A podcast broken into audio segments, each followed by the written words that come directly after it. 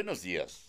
Desde esta bella ciudad de Toluca, capital del Estado de México, mi México querido, envío saludos a quienes me hacen el favor de escucharme en la Ciudad de México, en el Estado de México, Guerrero, Jalisco, Puebla, San Luis Potosí, en Washington, Ohio, Texas, California, Florida, Virginia, Illinois y Nevada, en Bogotá, Brasil, Buenos Aires y Santa Fe, Argentina, Puerto Rico, San José y Lima y Panamá, también en Alemania, en Andalucía, País Vasco y Valencia.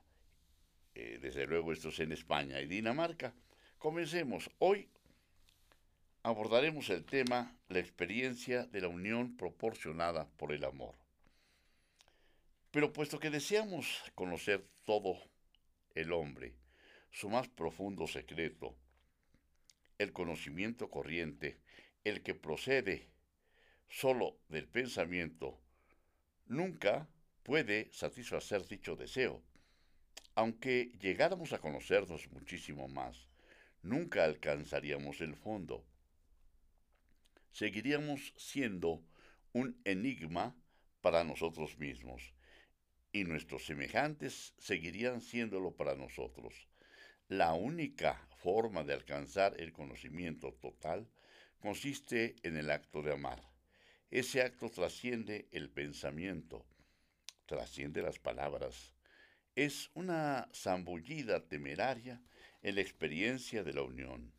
Sin embargo, el conocimiento del pensamiento, es decir, el conocimiento psicológico, es una condición necesaria para el pleno conocimiento en el acto de amar. Tengo que conocer a la otra persona y a mí mismo objetivamente para poder ver su realidad, o más bien, para dejar de lado las ilusiones, mi imagen irracionalmente deformado de ella.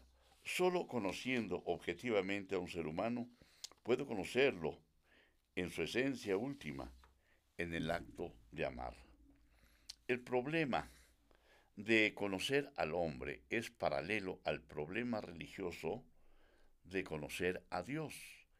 En la teología occidental convencional se intenta conocer a Dios por medio del pensamiento. Las afirmaciones acerca de Dios se supone que puedo conocer a Dios en mi pensamiento. En el misticismo, que es el resultado del monoteísmo, se renuncia al intento de conocer a Dios por medio del pensamiento y se lo reemplaza por la experiencia de la unión con Dios, en la que ya no hay lugar para el conocimiento acerca de Dios, ni tal conocimiento es necesario. La experiencia de la unión con el hombre o desde el punto de vista religioso con Dios no es en modo alguno irracional. Por el contrario, y como lo señaló Albert Schweitzer, es la consecuencia del racionalismo. Su consecuencia más audaz y radical se basa en nuestro conocimiento de las limitaciones fundamentales y no accidentales de nuestro conocimiento. Es el conocimiento de que nunca captaremos el secreto del hombre y del universo, pero que podemos conocerlos, sin embargo, en el acto de amar. La psicología como ciencia tiene limitaciones, y así como la consecuencia lógica de la teología es el misticismo, así la consecuencia última de la psicología es el amor, cuidado, responsabilidad, respeto y conocimiento son mutuamente interdependientes.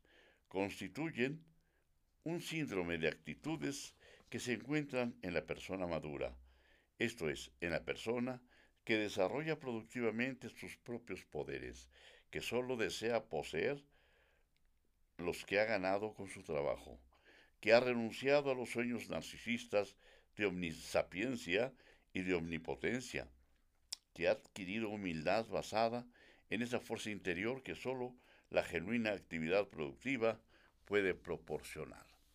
Tal vez, eh, como se ha dibujado, como lo ha dicho Eric Fromm, no quede del todo claro.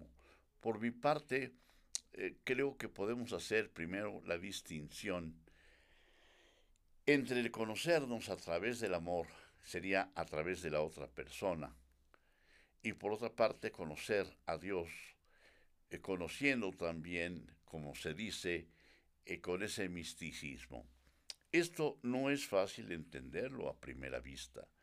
Es necesario sentirlo, es necesario experimentarlo.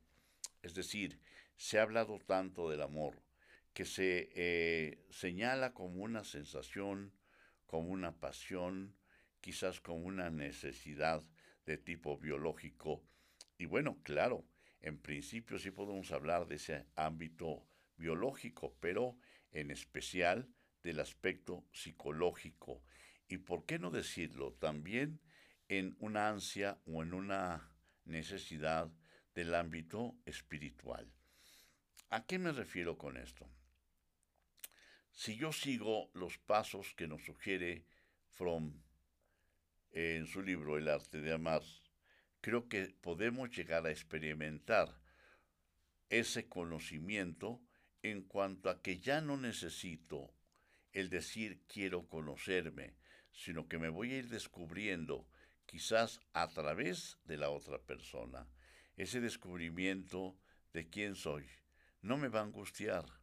Ese conocimiento sobre mí lo voy a tener como satisfecho. Así como se habla del conocimiento de Dios que está en la mente, que necesito saber quién o cómo es, ya no va a surgir esa, esa necesidad, sino que a través de la oración, por ejemplo, una oración en donde yo imprima no solamente mi imaginación, sino toda, todo mi fervor. Eh, seguramente voy a entender que no estamos solamente hechos de materia, sino que fundamentalmente debemos disipar lo que es nuestra energía. Y a través de esa conjugación energética, seguramente, seguramente vamos a sentir, a experimentar esa eh, sensación de unión. Creo que el punto fundamental es la unión.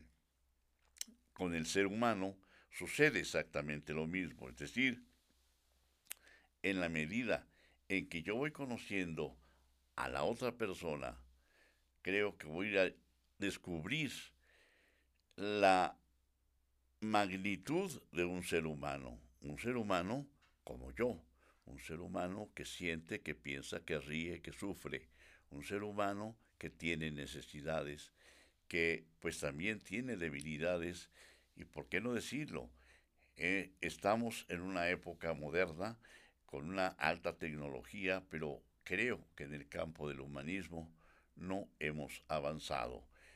Hablar de amor desde el punto de vista de virtud es lo que nos va a permitir entender perfectamente qué es lo que somos como seres humanos, qué es lo primero que debemos entender, qué es lo primero que tenemos que conocer.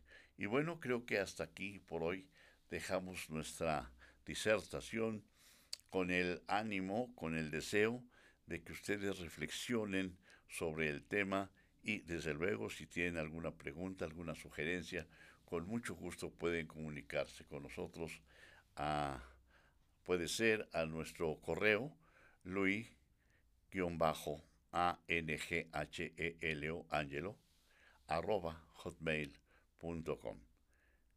Que Dios los bendiga y muy buenos días.